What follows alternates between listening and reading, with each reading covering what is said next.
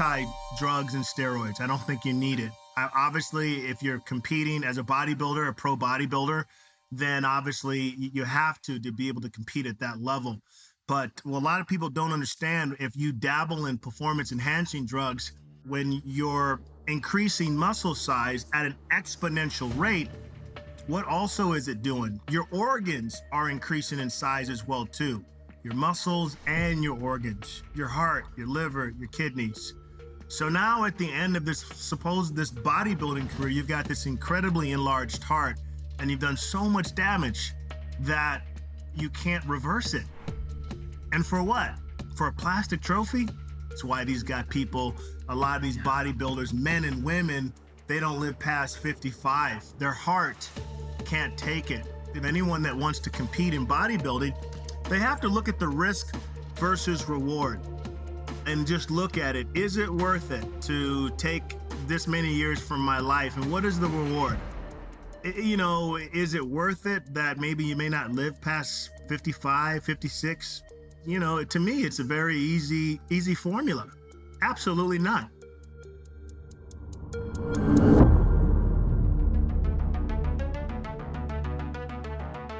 We have access to ancient healing strategies such as ketosis, fasting, and carnivore. And on the Keto Camp podcast, we are determined to deliver the science to you. We bring in the thought leaders in this space to have extraordinary conversations so you could apply it and change your life. Your body was built to thrive. Your body is capable of healing as long as you identify the interference and remove it. I believe you are a masterpiece because you are a piece of the master. My name is Ben Azadi. I'm the best selling author of Keto Flex, and I want to thank you for spending part of your day with me.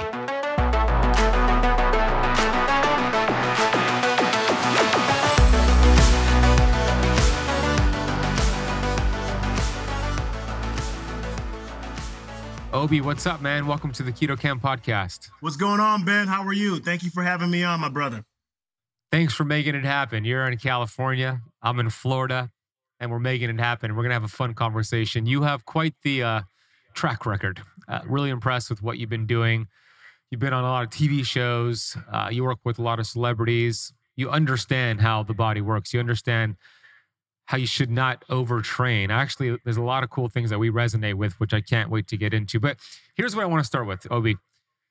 You worked with a lot of celebrities, right? And you don't have to name names unless you're allowed to in, in this question.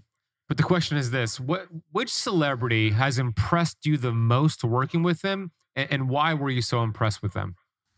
Um, I would say probably the person that has impressed me the most uh, was probably Steve Harvey um, because of his work ethic. He he's working like you know 17 hour days, and his ability. When I was working with him, he was 60 years old, and his ability to have the energy to work out you know, for an hour or an hour and a half, knowing that he had a full day, or maybe he uh, uh, was just coming off four hours or five hours of sleep at 60 years old. And he was, I mean, he hit it hard. I mean, there was nothing that I gave him that he couldn't do. And there were workouts that I don't think most 60 year olds can do. So what it told me is that it's not a surprise that he is as, as successful as he is because it takes a tremendous amount of work ethic and drive and determination and believe in yourself and not giving up. So I was able to see that when I was training him. I was just amazed at his um, his endurance, his energy um, at 60. So uh, it told me a lot about who he is and and the the qualities that he has, which has allowed him to be successful. You know, you, you can't get to that type of level of success and just kind of uh, just get just be lucky and fall into it. It takes, of course, being at the right place at the right time. It takes the opportunity, but it takes a tremendous amount of uh, work ethic and being able to to your your you really you don't really have much time because the man was I think at the time was juggling like three or four different TV shows and got a national radio show and so uh, so I was amazed. I would say he he probably stands stands at the top. It's impressive. And do do you believe Obi that Steve Harvey and individuals that no matter what their age, how old they are, they exude this energy and vibrance because they're living on purpose with their purpose. And when you are so passionate about what you do, you're just you just find the energy. Do you think that's a big part of it? Yes, definitely, without a doubt. Yeah, I think that purpose matters, and when you have a purpose, then th- uh, that purpose will drive you beyond human comprehension. You know, we've all, I don't know if you've had, but I've had jobs that I've hated that I've, that just were horrible. Like I, I dreaded getting up, getting up in the morning to go to work. And I realized it was a job. It wasn't a career. I, I had no purpose. I had no drive. So uh, when you have purpose and you have drive and you really enjoy what you do and you know that you were put on this earth to do that, then you'll you'll go beyond human comprehension to push yourself beyond what most people would be willing to do. I think that's one of the most important advice tips that we can give. I, I, think a lot of people don't understand the health benefits of living on purpose with your purpose. But when we share things like studies are showing that most people have their first heart attack in America Monday morning between 8 and 9 a.m. going to jobs they hate, like they could connect the dots that that stress leads to disease, leads to a shorter lifespan. But I don't think they could see the opposite that when you focus on the things you love to do, it, you got you have the energy to extend your lifespan. There's no doubt about it. I mean, there's no doubt about it. I do believe that when um, you know when people retire, um, I do think it's important to find something that you want to do. Give yourself some purpose. If you're in your 60s, your 70s, because that purpose. It, I think that if you you don't have a purpose, I think that uh, I think you can die early. You know what I mean? I think that um, it's so important when let's just say someone who is works a nine to five job and they retire maybe 65 years old. I just feel like having a purpose, whether it's contributing to your community, local community, doing some form of charitable work, something that you enjoy doing, it gives you a motivation to get up in the morning. You know, it gives you a motivation to know you're contributing to society particularly if it's something that actually is helping people. you know, hopefully it yes. does. then it's a win-win, right? Yes. For you, at, at, what point throughout your journey did you realize this is my purpose? This is what I want to do? Yeah, you know, it's funny. I've always had a love for fitness, being an athlete, playing basketball and track in high school and college.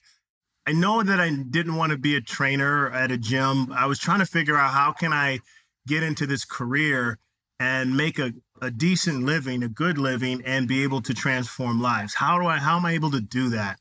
So that was where, when I entered the industry, before social media exploded and everything was about being in the magazines as far as uh, the content that you would actually obtain, I was just trying to figure out how I can go in there. I, I know I didn't want to be a trainer at the gym, working 10, 12, 14 hours a day. I, I wanted to really be some form of a, um, an educator, um, an expert. Um, uh, I guess they use the word influencer now, but before social media, you know, influencer was, you know, someone who's an expert, uh, an actual educator. So I think when I came in the industry, uh, magazines were everything. If you weren't in a magazine, you didn't exist. So being able to see yourself in a magazine or see your article in a magazine was a big, big thing. At that time, you had gatekeepers, editors that were making decisions on who comes in and who doesn't. So, unfortunately, what that did was that it made it very difficult to actually have a presence in the industry if you weren't in a magazine. Now we can all create our own platforms. You get a podcast, a YouTube platform, whatever, and you don't have an editor telling you you're not good enough or you're not talented enough to create any con anyone can create content and um, which is a which is a great thing but the bad thing is that there's no regulation in regards to that so if you have someone that doesn't know what the hell they're talking about if they say enough stupid stuff right eventually it people believe it it's like you tell a lie enough times loud enough it becomes the truth so for me it was important for me to really be a, a form of truth in the industry of course i'm an entrepreneur but in my heart of hearts, I'm an educator. I, I love to write. I love to create content, uh, and I don't care if it gets you know 50,000 views or if it gets 20 views. As long as it reaches someone, it makes me feel good. Respect. I love that. You know, as an educator, I, I, also am an educator too. It's one of my favorite things to do is to teach. And selfishly, I'm sure you could relate to this, Obi. When you start to learn information and learn different concepts and you want to teach it and you start teaching it, by the fact that you're teaching it, you now learn it better. Like well, as soon as you learn it and teach it, then you absorb it better. Do you find that to be true as well? Absolutely, without a doubt, for sure. So it's a win-win-win. We all need refreshers. You know, I forget every day, you know, on things that I remember reading 10, 15 years ago. So when I'm writing, I have to do research. So it, it really helps. It's almost like this continuing education that I'm doing while I'm creating content and researching. And so I get refreshers continuously, continuously, continuously. And it's important because I wish I had that photographic brain that can just remember something and it just stays there. Sometimes like, oh, I got, let me go go back and look at this one one more time and make sure this is what it is, you know? So yeah. Love it. I could resonate with that. Uh, you have worked with so many different walks of life, male, female, tall, small, big, skinny. When you start meeting with these individuals on a one-on-one level, what kind of assessment do you do with them to determine how their workout regimen should be, what their program should be? What are some of the things you're asking, some of the things you're looking for? Sure. Well, uh, first of all, if, uh, I ask for their their height, their weight, their fitness goals, dietary preferences, foods they can eat, foods they can't eat, things they're allergic to. I want to find out what past or present injuries they've had, any medical or health concerns I need to be aware of. So that information is uh, critical for me to be able to create a tailored program for them. Because if you're not asking that information, there's no way that you can help that person appropriately. And you can actually injure somebody. You know, if someone has like, you know, has has has an artificial knee or or they had back surgery hip surgery and you're not aware of that and you're giving them a program to do like crazy squats or deadlifts or whatever or doing exercises that they probably can't do, you are extremely hazardous to their health and so for me, I take pride that I really haven't had anybody um, really have an injury on my watch, you know, and that's very that's important. Impressive. Very important for for me. So um, the more information that I can get from them, the better that I can serve them. Yeah, that makes sense. Like a great coach would do. If you're in, if you're doing one-on-one coaching and you're working with someone, you have to do that. It's different if someone's buying a book from you. That's a completely different thing. But if you're actually doing one-on-one coaching, and you don't ask those questions and you're not creating something formatted for their specific goals, what they want to accomplish, you are stealing money from that individual. You you really are. And there's a lot of people doing that, unfortunately. Yeah. So if you're working with the coach and they have not asked you any of those questions, that would be a red flag. Hey, when was the last time you bit into a juicy burger or a perfectly cooked steak and thought to yourself, this is the best thing I've ever tasted. If it's been a while, it's probably because most meat products are conventionally raised, which not only affects the flavor profile, but significantly diminishes the beneficial nutrients and minerals. And believe it or not, even products that are labeled as grass fed or ethically raised to make you think they're high quality are often finished on grain or in factory farms, which is why I am so excited to share something with you today that will not only help you avoid the hormones, antibiotics, and pesticide residues that diminish the taste of conventionally raised meat, but could also save you nearly $1,000 over the next year on your grocery bill. And the best part, this may be the best tasting thing you've had in a long time. So, what the heck am I talking about? I'm talking about Wild Pastures Meat Delivery. They provide the highest quality meats from small, regenerative, family run farms here in the United States that prioritize sustainability and animal welfare. Their beef is 100% grass fed. Their pork and poultry are pasture raised, something you won't find anywhere in the grocery store, resulting in meats that are not only healthier for you, but also better for the environment. One of the reasons why me and my fiance Natasha loves wild pastures is that we can opt out out of supporting harmful conventional farming practices and instead support small family run farms without spending a fortune. And the convenience doesn't stop there. They offer delivery straight to your door so you can enjoy delicious, high quality meats without even leaving your house. No matter where you are in the lower 48 states, Wild Pastures has got you covered. Not only is this the most convenient way to get your meat products, but Wild Pasture meats are better for you nutritionally and they're higher in the total nutrients, phytonutrients, antioxidants, key fatty acids, vitamins, minerals, proteins, and amino acids. And today, for keto campers, for a limited time, you can get 20% off every box plus free shipping for life and $15 off your first box. This is a crazy deal, and I hope you take advantage of it. So make the switch to Wild Pastures today and save nearly $1,000 on your grocery bill while feeling healthier and enjoying the best tasting meats of your life. All you need to do is go to the link in the podcast notes down below. Everything is already applied. All you got to do is click that link, customize your order, and you'll have some delicious, healthy tasting meats very soon.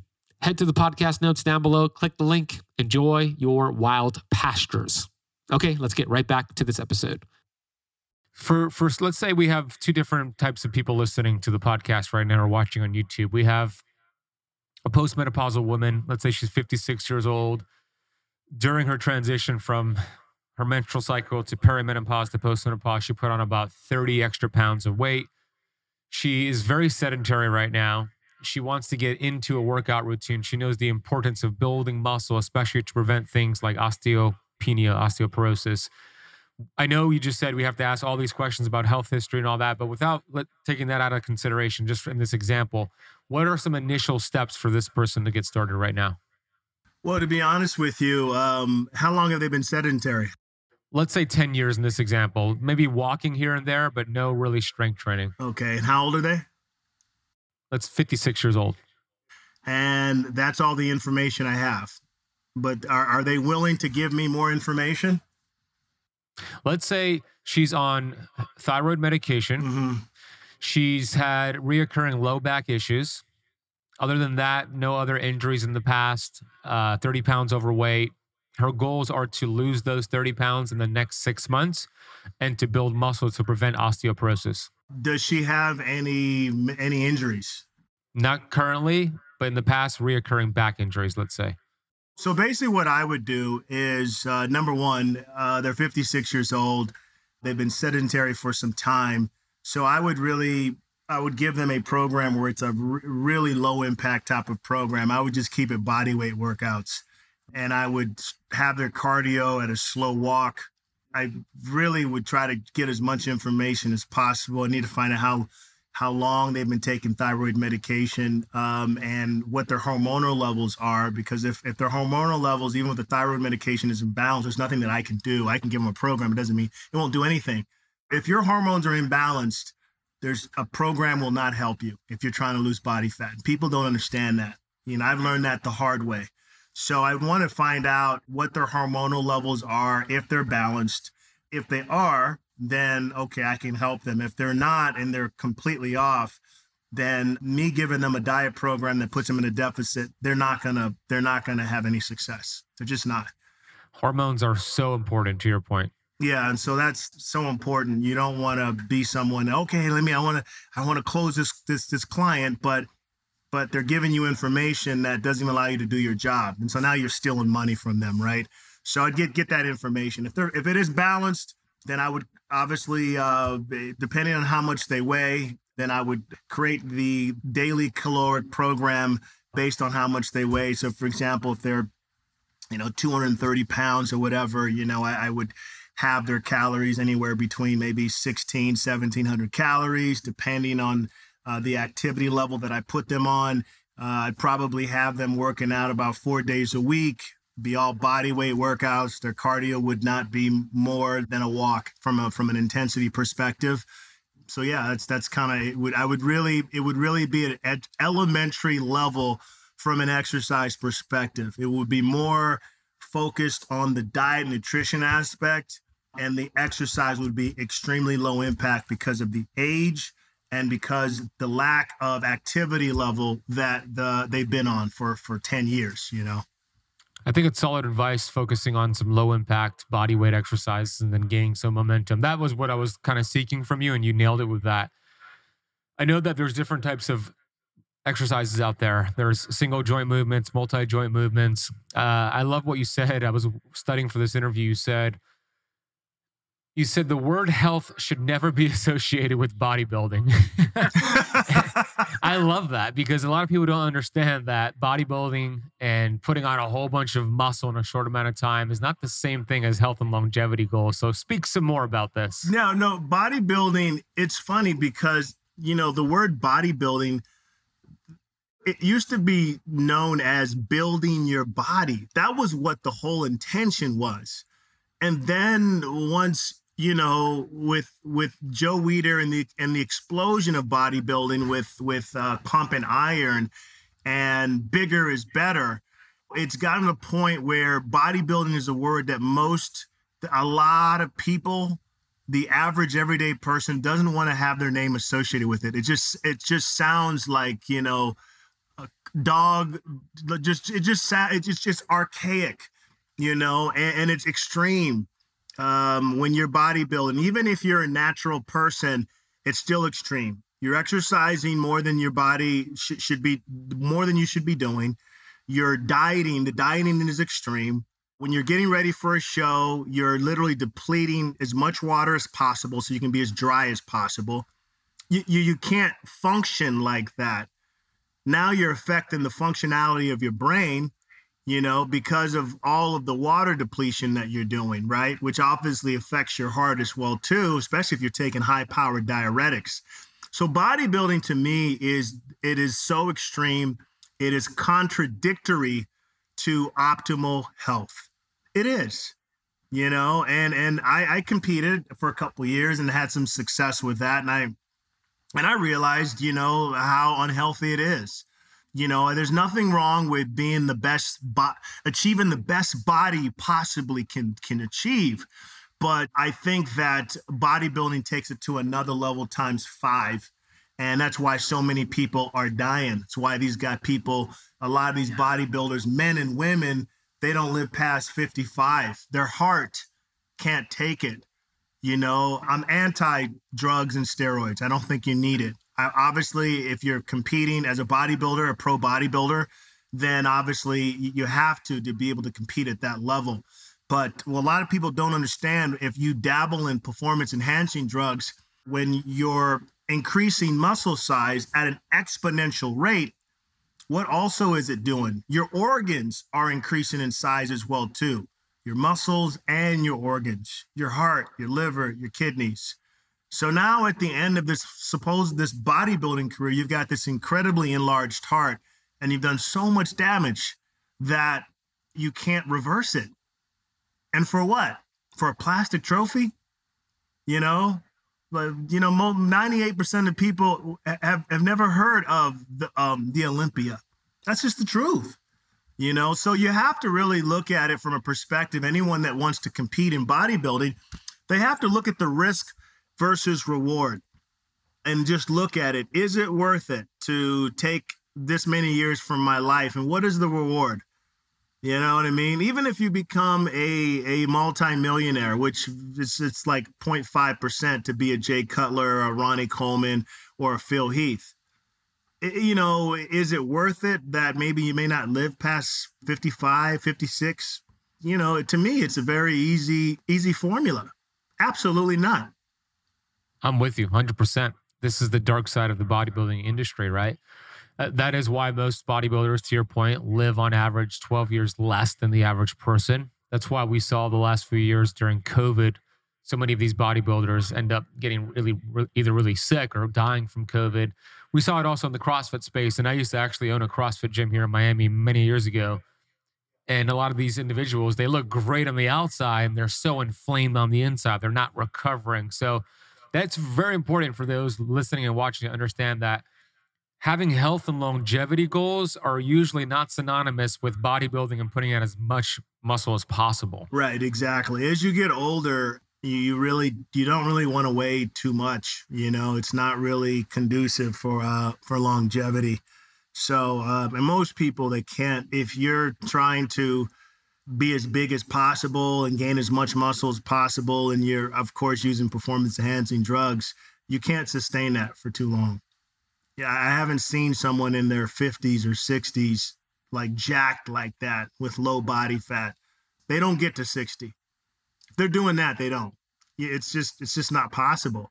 You have to get off the stuff, you know. And then when you get off of it, you're on TRT for life, you know, because your natural testosterone production. Has stopped.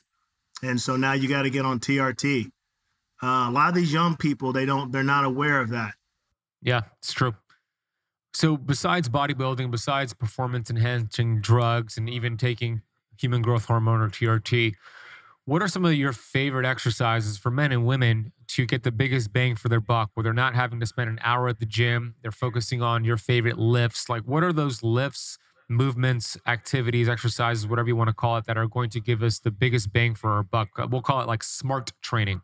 Sure. Well, I would say uh, I think flat dumbbell chest press is a great exercise, great foundational movement for chest. I think bench press is um, overrated exercise. It's horrible on the shoulders and I've seen so many injuries that have uh, come from from bench press. I think flat dumbbell chest press is great. I would also say uh, wall sits is a great exercise, especially if you use some dumbbells assisted movements. Dumbbell deadlifts is a great exercise as well too. Uh, T-bar rows is a great exercise for back. I would say uh, dumbbell squat calf raise, which which with dumbbells I, am really big on dumbbells because of the free range of motion movement. And I always say that dumbbells are some of the best best devices to use to to really build muscle and to really get deep into the muscle and really uh, shape it. I'm not saying you can't shape it with other exercises, but with dumbbells, I feel like it really allows you to truly shape the muscle at its best. Machines are great if you've got bad joints but dumbbells are always going to be the best full range of motion. So with the with the dumbbell squat calf raise, how are you doing that? Are you? And in fact, I can even show you right now. You've got the dumbbells to your side, to your legs, and you're coming up. Boom. Ah, got it. Okay. All right, that's a great movement. I do it, and it's a great movement for um, anybody. Anyone can do it, regardless of age. Because they can sit to a chair and stand up, right? Yeah, you just exactly right. It, it's a it's a movement that we all do every day right? And if you use a good, you don't have to use heavy weight, you know, especially if you do that for like 15 to 18 repetitions, really slow, you can feel it. And you can also get a uh, aerobic aspect of it too because of the high repetitions. Your heart rate really jumps up. So that's a really great exercise that I like. Love it. So wall sits with dumbbells. Wall sits with dumbbells. T-bar rows is a great exercise. Bent over rows is a great back exercise as well too. I actually think one of the probably the best for someone that's really a, a girl or a guy that wants to increase the shape of their arms. I always say that put if you really want to improve the shape of your arms, don't put your energy training your biceps, put your energy training your triceps. Why? Because your triceps is two thirds of your arm, right? People don't they don't think that bicep, bicep, bicep. No, if your tricep is two thirds of your arm, why would you put so much emphasis on the biceps? So I think the one of the best tricep exercises to do is a bench dips, especially if you go really slow.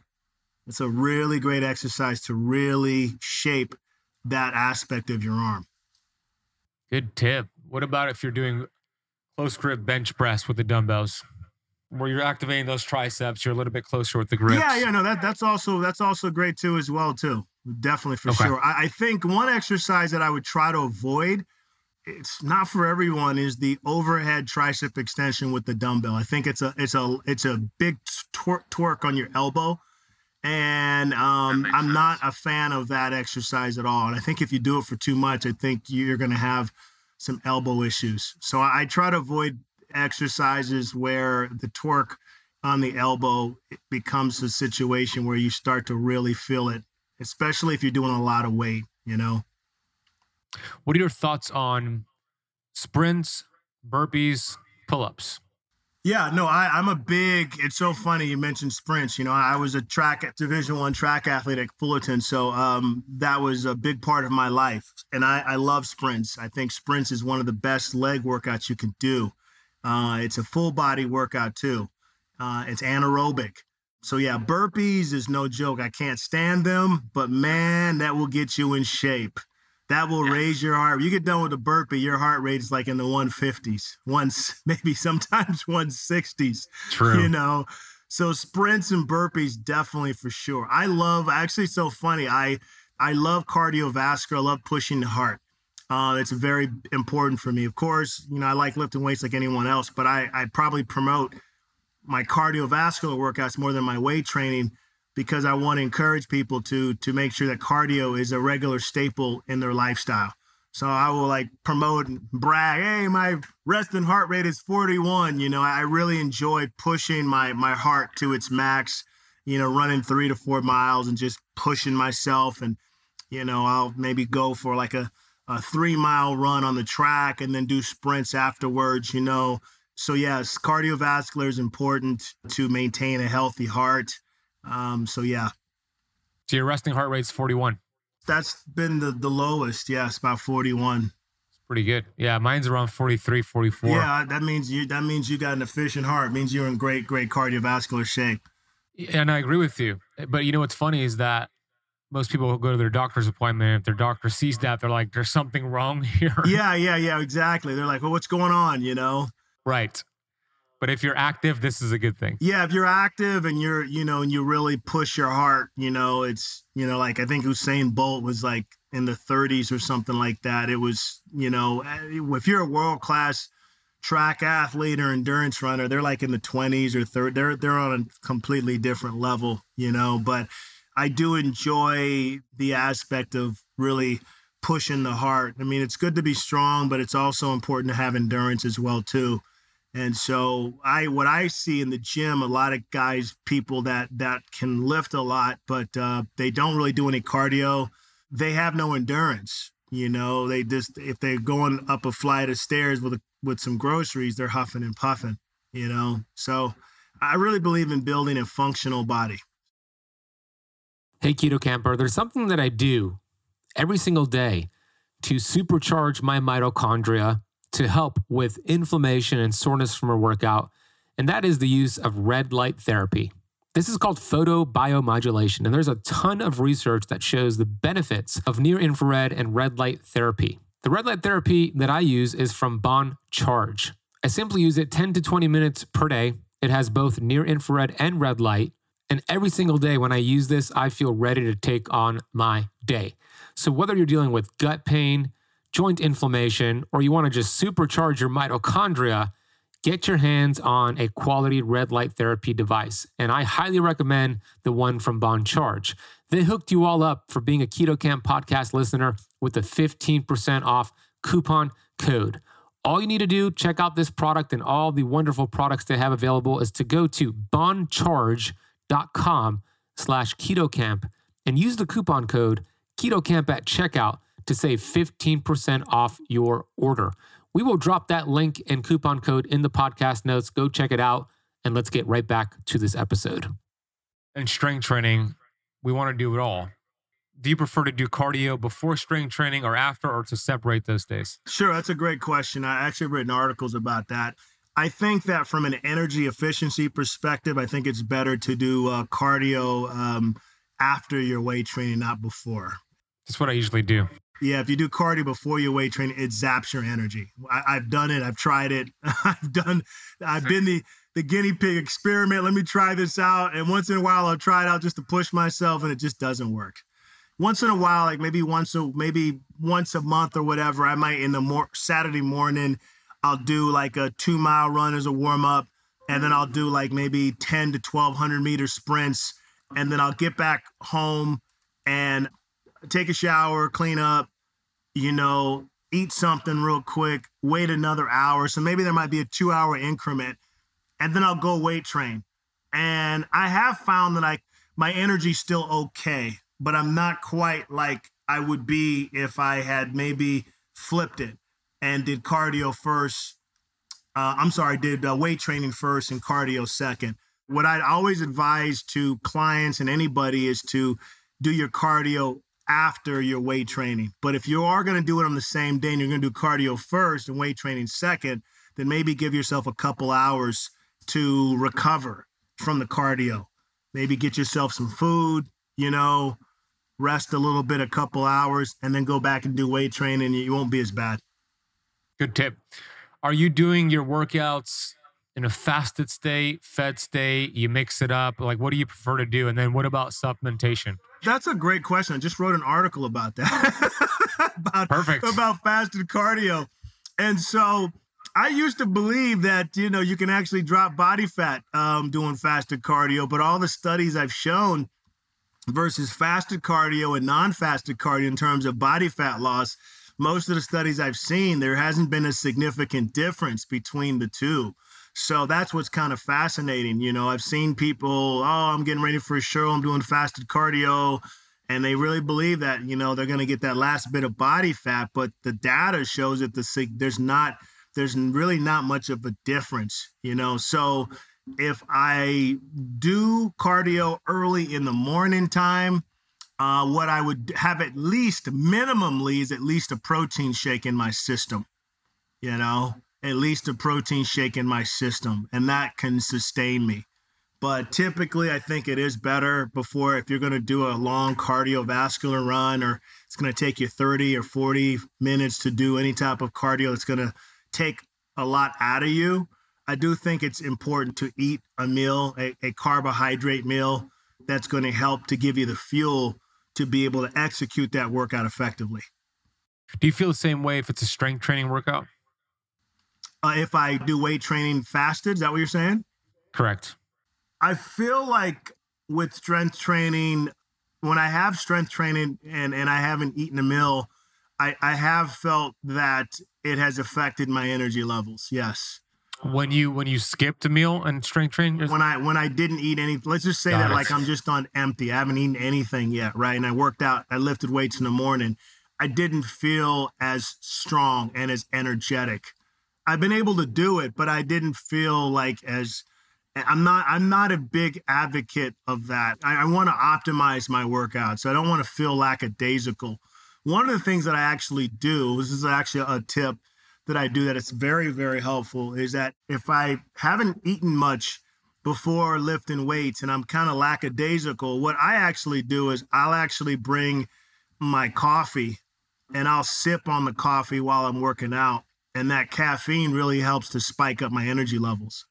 yeah, it's the best pre workout for me too. Thank you. You just you nailed it, Ben. I always tell people it's the net. The, yeah, he's, he's drinking his coffee. It's the best pre-workout, baby. You know what I mean? It really is. yeah, it really is. I put I put creatine in mine too. Dude, okay, see, smart man. what what about supplements? What do you do?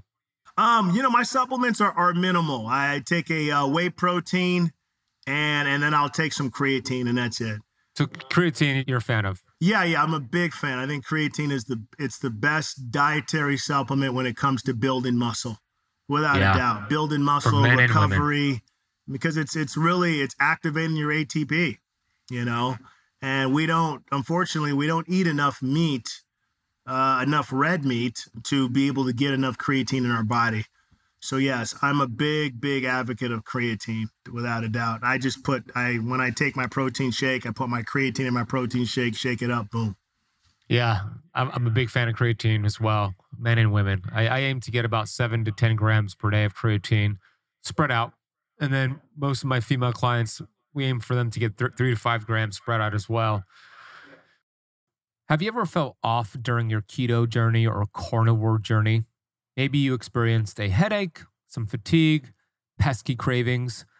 This can happen when your body loses vital minerals, especially when following a keto diet. Here's what happens when you lower insulin on keto and carnivore and fasting, you shed excess body weight. This is fantastic because you look lighter and feel lighter. However, you lose essential minerals like potassium, sodium, and magnesium. That's where Beam Mineral steps in. It's a full spectrum, concentrated electrolyte and mineral supplement that gives you all the essentials your body needs. Beam Mineral products are the perfect support for anyone doing keto, carnivore, and fasting. It does not break your fast. It does not contain any anti nutrients, so it is carnivore friendly. It tastes just like water. It helps to keep your carb cravings at bay and to keep you in this fat adapted state we love called ketosis. I love this product. I drink it daily. I give it to my dog as well. So give Beam Minerals a try today for an enhanced keto, carnivore, and fasting experience. Head over to beamminerals.com and use the coupon code AZADI, which is my last name, A Z A D I, for a special discount. That is beamminerals.com, B E A M M I N E R A L S.com. Coupon code AZADI. We'll put that down below in the podcast notes. All right, let's get back to this interview. With, with the you know the conversation about fasted cardio or fasted training versus a fed state, there are a lot of like mixed studies out there. To your point, I can speak from my personal experience and some of the people I've worked with. I think it, it depends on how, of course, metabolically flexible you are. Obviously, if somebody is not metabolically flexible and they try to exercise in a fasted state, they're going to feel hypoglycemic. But let's throw that person out of the conversation here and say somebody is metabolically healthy. It would make sense to me, not looking at studies, just thinking about how the body works, that if you had a protein shake or a banana or oatmeal, whatever it is, those calories before a meal, and then you go and train, the your metabolism would use the food energy to be used as fuel first before it goes into body fat, right? That would make sense. Versus like if you went into it without eating that, now your body fat is kind of at the front of this metabolic bus. Right, right. Agree. But you're saying studies are not really showing that. Well, I, I, so, so this is what I've seen. I've seen both studies. I've seen some studies. There's been some studies, small studies that I've seen that has shown that is lost, where people have lost body fat. But I've seen, as far as if you count the number, if you count the number, I've seen more studies that have shown there hasn't been a significant difference. There have been a couple of studies that have shown a, a loss of body fat, but it wasn't that significant, is what I'm trying to say. So they're mixed, you know, but I've seen more studies that have shown not a significant difference. Almost there's no significant difference versus some of the small studies that have shown some body fat loss doing fasted, but there were more studies showing that there wasn't a significant difference versus studies that showed there was a significant difference. So, you know, the, the what's interesting about studies is that for the everyday average person can be very confusing. For yourself and me, we look at it, we have the information in front of us, and then we use our own uh, deductive reasoning to say what actually works and what actually doesn't. So I'm this is my thing. I always just tell people, look, you do whatever works for you. Because you know, someone might have clients that that that they've done fasted cardio and they've probably lost body fat and so they they have that type of evidential data in regarding them, you know, in regarding their clients and stuff like that. So who am I to say? But I'm just going off of the studies that I've seen, the PubMed studies that I've seen. So I would just say, you know, you do what what you think works for you. And as long as you're not passing out or or feeling wobbly or whatever, or it's affecting your workouts or whatever, then hey, go ahead and do it. And if you're getting results, hey, you know what I mean? You're getting results. Yeah, well said, Obi. That's that's really good advice because you're right. A study could show something, but it might not even apply to you, even if it's a really good study. It may not apply, you know. I mean, uh, and like I said, I have seen some studies that have shown that they're, you know, people have lost it. The only thing that I haven't seen, I haven't seen anything that's shown where the difference was significant. That was what I was trying to. I wanted to see what was this. Was there a significant difference? versus you know fasted versus non-fasted and i just hadn't seen anything that was so significant that would make me want to go that route and make me want to push myself and work out like that because it's not easy to work out fasted especially if you do cardio like me or maybe like yourself you're like oh my god get me a meal get me something i'm gonna eat my hand you know yeah it, you know in the beginning it, it, definitely is not fun as, as well but for, for me personally i i enjoy fasted workouts do you? fasted cardio yeah, I love it. Like I every Sunday I'll play basketball for two or three hours here in Miami, outdoors, right? Super hot. And I do it fasted, right? Oh my God. Uh, wow. You but bro, after you're done, you must be so hungry, bro. I'm very metabolically flexible. So Oh my God. Well, you know what? You're you're you're an outlier, my friend. You literally are because there are a lot of people that aren't, you know. I agree. And, um, yeah and like you you know playing basketball for two hours and not eating anything that reminds me of reminds me when i was a kid I love basketball, by the way. I'm a big basketball fan, and basketball was a huge part of my life. I played pickup games, you know, all the time. So back in the day, I haven't played in a while. But no, I mean that's that's amazing. I'm amazed that you're able to play for two hours on, and I it, that would that's amazing, really. Thank you. Yeah, and I've done a lot of work on the metabolism. You're right. I am the exception here. Uh, with strength training as well. Uh, the majority of my strength training workouts are usually in the morning, uh, 10 or 11 a.m., and I'm usually fasted. I do have the coffee like you and the creatine, but I would break the fast right after I, I have the workout. I just feel better when I train fasted. I, I feel like I'm using blood flow to pick up the dumbbells or do the sprint versus digestion. I, I just personally feel better. So, like when you're doing it, you're not hungry at all, or I maybe your body's just gotten used to it. It's got it, has been it's been able to why. adapt. I'm not hungry because my body's producing ketones. Yeah, right? yeah, so, yeah, yeah, yeah, yeah, yeah. That's why for me, right? And I, and I'm I'm not saying we should be in ketosis forever. That's not what I teach. But when I fast, I get into ketosis, and those ketones are very yeah uh, satiating for yeah, me. Yeah, yeah, yeah, yeah, yeah, yeah. No, I think it's fascinating, and you're literally a walking case study. And I'm sure you have other you've had other case studies like that that have done the same. So um, the fact that it works for you and you know and your body has gotten used to that feeling is is amazing. It's not the fact that I don't think I could do it. I think I could, but um, I think it would take time for my body to get adapted to, to that. You know. But to your point, just because it works for me doesn't work mean it works for like Sally listening or Henry listening. it, it is a stress to fast and then to work out is a stress and then imagine a fasted workout like that's a lot of stress. My body could adapt to it because I do a great job recovering, looking at my sleep, my REM, my deep, etc. But somebody who's really stressed out and they try to do that, to your point, they're going to feel awful. Yeah, yeah, for sure.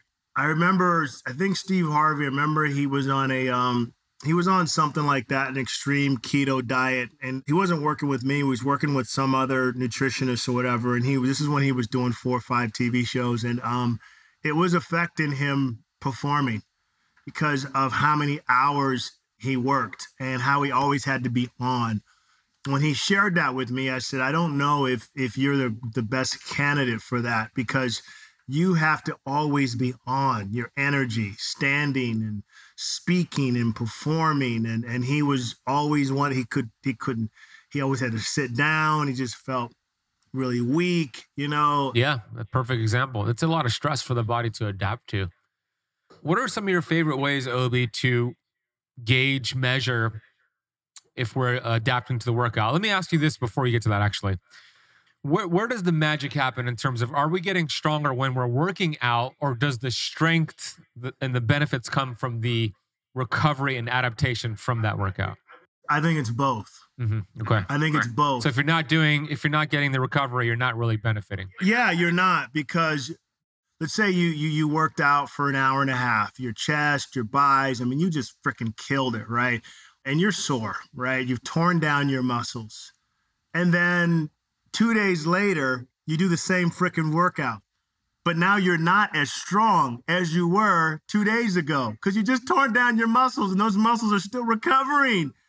So now it, it's counterproductive You've torn down your muscles. Your muscles, those the chest and the biceps probably need another, probably at least three days to recover from its workout. But you decided, ah, I love chest and biceps. I want to do it, you know, not the following day, but the day afterwards. I only had a one day recovery. But you're not able to lift the same. You're not able to lift the same weight because it's not fully recovered.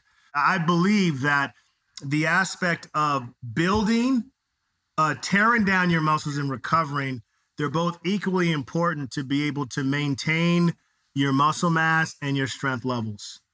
They're both equally important the building and the recovery.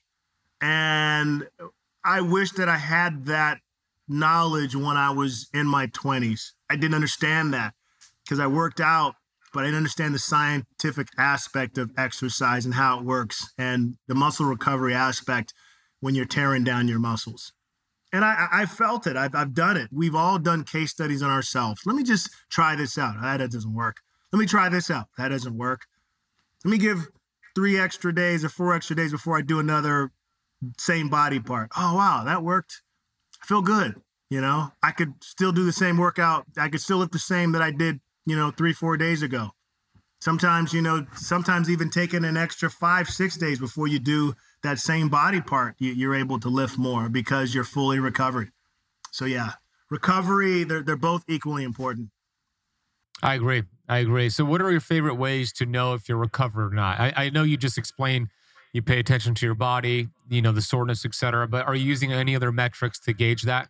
To me, in my in my opinion, is listening to my body. You know, if my body is uh, extremely, like for example, let's say I do legs on Tuesday, and on Thursday they're still sore. I probably need an extra two more days to recover. So I really look at the soreness. So, meaning you would probably work out, but you wouldn't work that body part. You would work a different body part. I would work a different body part, yeah. So the soreness of that specific body part that I worked out, I that the soreness. I'm not saying has to completely go away, but it has to be a significant de- decrease. You know, I feel like if you end up lifting, let's say for example, you end up you did legs on Tuesday at least for me, if I do legs on Tuesday and then I do legs again maybe on Friday, but my legs are extremely they're still sore. They have not the the soreness hasn't gone down. I I know I'm not going to have a good workout.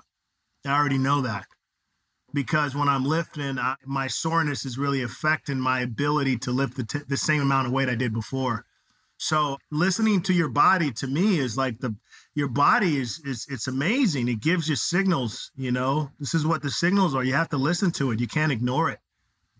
I think sometimes when you're a hardcore person and you're just train, train, train, train, train, train, train, you could be your own worst enemy. So I'm, I'm a big Kobe Bryant fan. Okay, I love Kobe, Same. and and, yep. I, and it affected me when he died.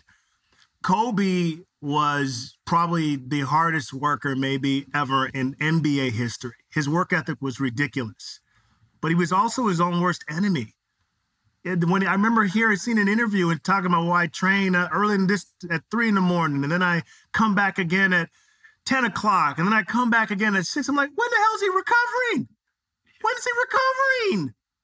His work ethic allowed him to be one of the greatest basketball players ever. It wasn't like he had the highest vert his work ethic was ridiculous. But I believe that when he blew his Achilles, dude, he was 34 years old playing 38, 39 minutes because he was trying to drag that team to the freaking playoffs. And he didn't have a coach that would say, Kobe, no, we, you can't play this amount of minutes. It's too much. If it was Phil Jackson or anyone he respected, besides Mike D'Antoni, would have listened to him.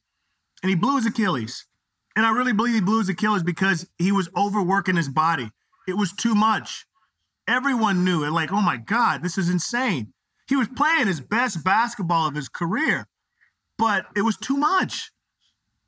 You know, and and so what I'm trying to say is that like a guy like Kobe who overtrained, he I felt he overtrained. I think that it allowed him to be one of the best basketball players ever, but in my opinion, from the interviews I've heard and all the workouts he's done, and what I would hear how often he would work out, I felt I'd never ever heard him say recovery. I, I never ever heard that. Well, I need to give my body time to recover. And so I think he was his own worst enemy. How would you compare Kobe to LeBron in terms of that recovery aspect? Well, Le- LeBron r- understands that recovery aspect. Right. I'm not saying LeBron doesn't have the same doesn't have the, a crazy work ethic, but I think that he probably understands the recovery aspect better than Kobe, and I think that's probably why he's able to play as long as he's been able to play at still a high level. Yeah, he if, has a trainer I, I mean, that I mean, Ben, honestly, if if Kobe, in my opinion, this is my opinion, if he had understood that recovery aspect, I truly believe that he could have played at this where LeBron is right now in his 21st season or whatever. I believe that Kobe could have still put up high numbers. Because at yeah. 34 in his 17th season, he was averaging 27 points a game. I think his field goal percentage was 46. It was his best field goal of his career. He's playing at a high level, you know?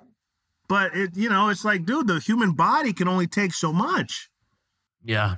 Yeah, gift and a curse for sure. Okay, we have uh, two final questions for you. First question is Any? What's your most embarrassing moment on TV? You've been on a lot of TV shows. Any embarrassing moment come to mind?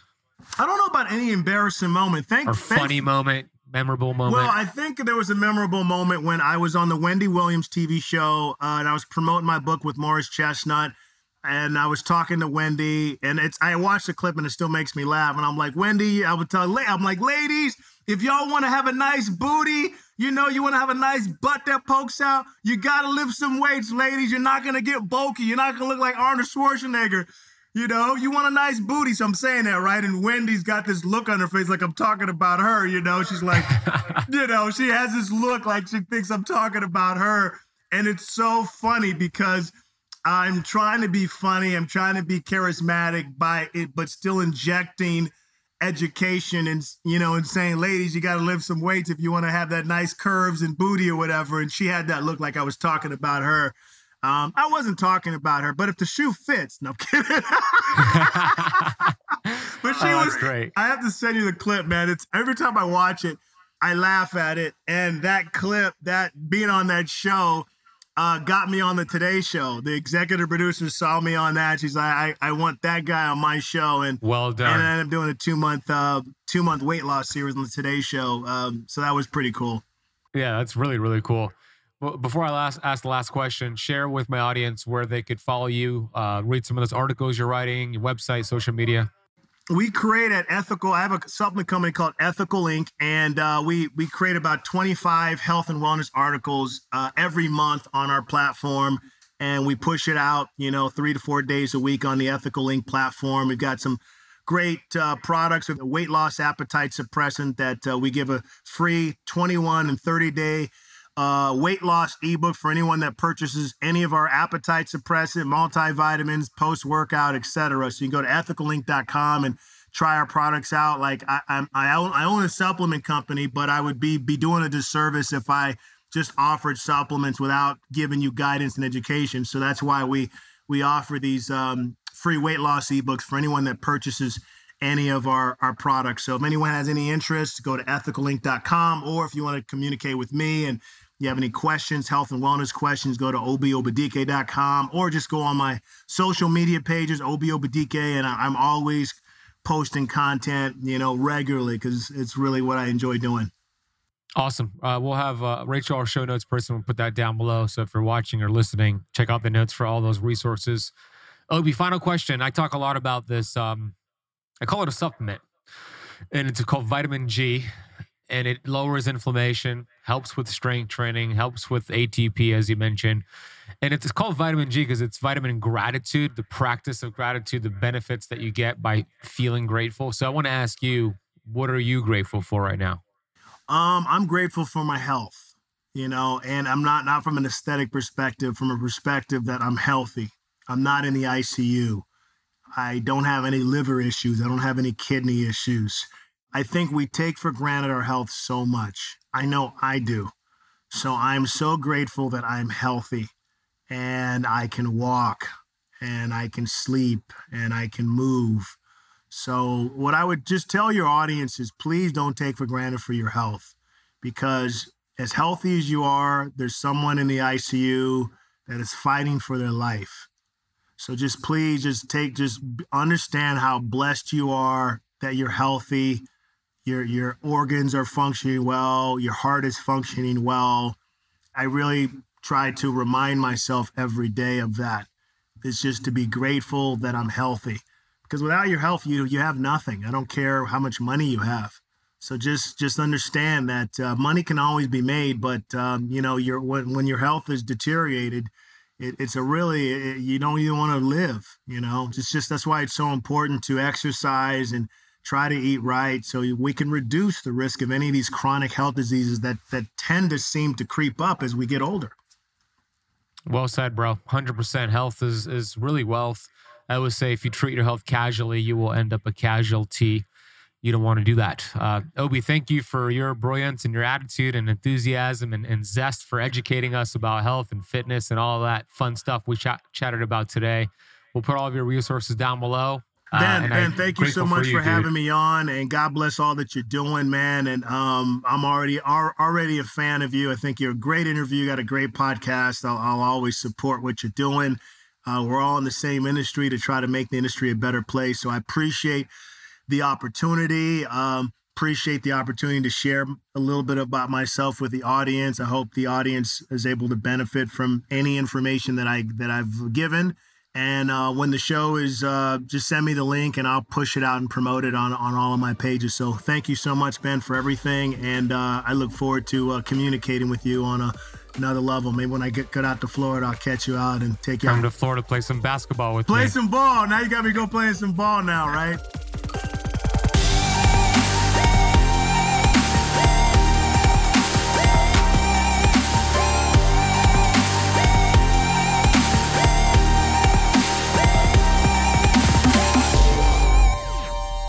This podcast is for information purposes only. Statements and views expressed on this podcast are not medical advice.